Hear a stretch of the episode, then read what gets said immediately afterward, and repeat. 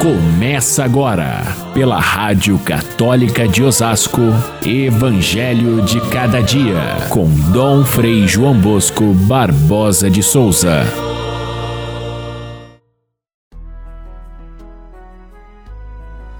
Depois de comerem, Jesus perguntou a Simão Pedro: Simão, filho de João, tu me amas mais do que estes? Pedro respondeu: Sim, Senhor, tu sabes que eu te amo. E Jesus lhe disse: Apacenta as minhas ovelhas. Caríssimos irmãos e irmãs, ouvintes do nosso Evangelho de cada dia, estes dois últimos dias antes de Pentecostes, quando se encerra o tempo pascal, na segunda-feira já começa o tempo comum, na décima semana, nós temos o Evangelho tirado do capítulo 21 de São João. Os estudiosos da Bíblia são praticamente unânimes em pensar que o Evangelho de João tem o seu encerramento é, oficial e primeiro no capítulo 20. Este capítulo 21 teria sido acrescentado mais tarde, mas ele foi aceito como inspirado por Deus e colocado no no, junto com o Evangelho de São João, porque ele traz uma lição da maior grandeza. Nós temos aí Jesus que ressuscitado aparece aos discípulos e fala diretamente com Pedro e confirma Pedro na liderança da igreja. E faz com que aqueles discípulos de João que sempre colocaram o carisma acima da hierarquia de Pedro, entendam que Jesus escolheu a Pedro para ser o primeiro entre os irmãos e por isso então deviam se submeter à autoridade de Pedro.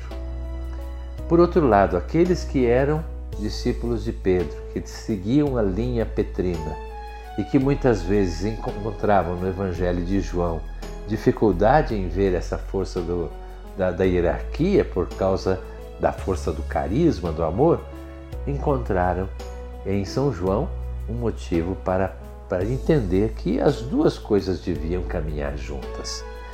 É, com efeito, havia é, o risco de a igreja se dividir em duas maneiras diferentes, em duas visões diferentes de Cristo.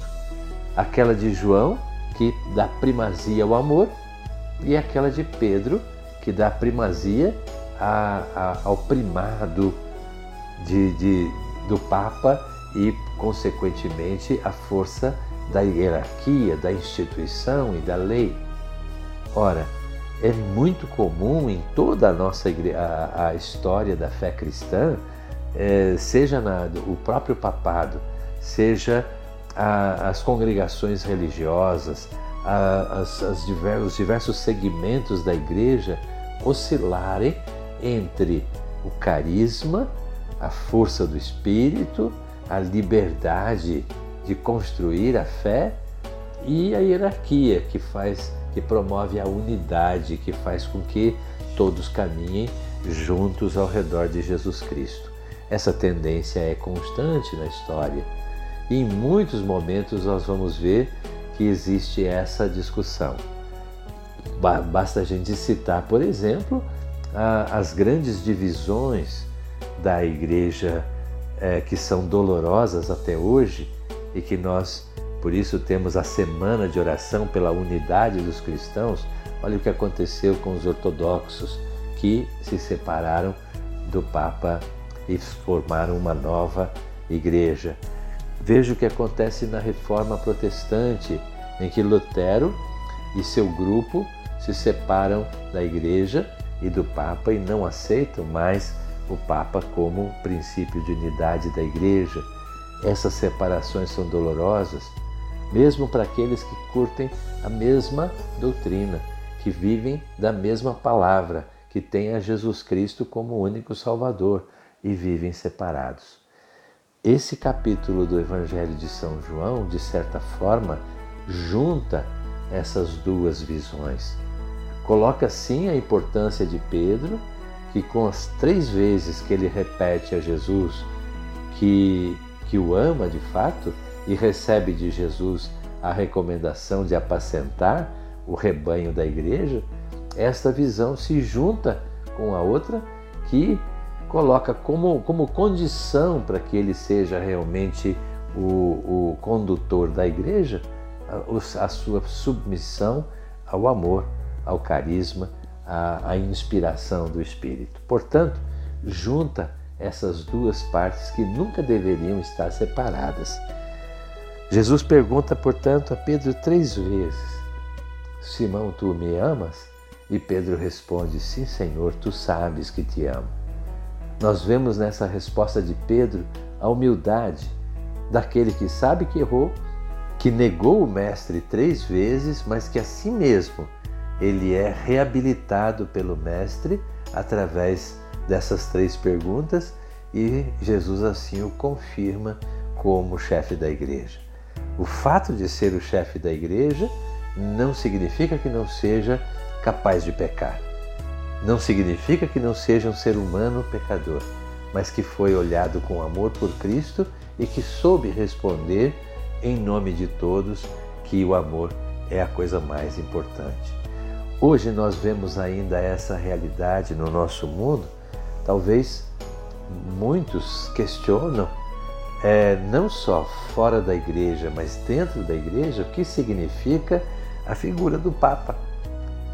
E, e no, no diálogo entre os cristãos, no diálogo ecumênico, e nessa semana de oração pela unidade da igreja, nós vemos que a questão, a figura do Papa continua sendo um dos pontos mais difíceis de ser trabalhados pelas igrejas que não aceitam o Papa como princípio de unidade. Mas Jesus o colocou assim. Por isso a Igreja Católica sempre fez questão, mesmo nos momentos mais difíceis de divisões, de polêmicas dentro da Igreja, o respeito à figura do Papa faz com que a Igreja atravesse esses momentos difíceis e possa depois, no diálogo, na unidade, resolver suas diferenças. Quando isso não acontece, aí o princípio da divisão se estabelece.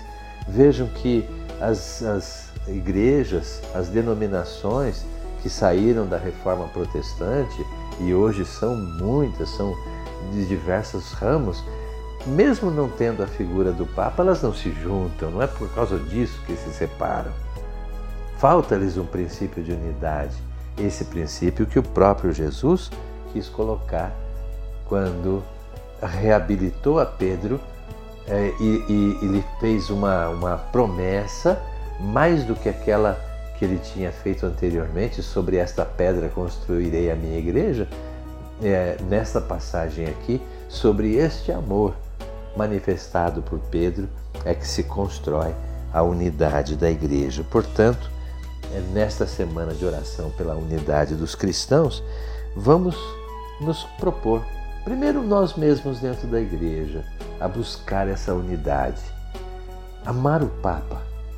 Não é a figura do Papa em si, aquele que está lá naquele momento, mas é o Cristo que ele representa, é isso que nós amamos, é isso que nós temos todo o respeito e por isso todos os outros degraus da hierarquia, seja o, o, o bispo, seja o sacerdote, seja o diácono, seja aquele que é, preside, uma determinada, um determinado trabalho na igreja, esse princípio deve ser respeitado, porque nós sabemos que é o próprio Jesus quem coloca à frente aqueles que são os pastores, mas exige deles que tenham como primazia, como primeiro ponto, o amor inquestionável ao próprio Senhor, mesmo com as suas debilidades, mesmo com as suas faltas.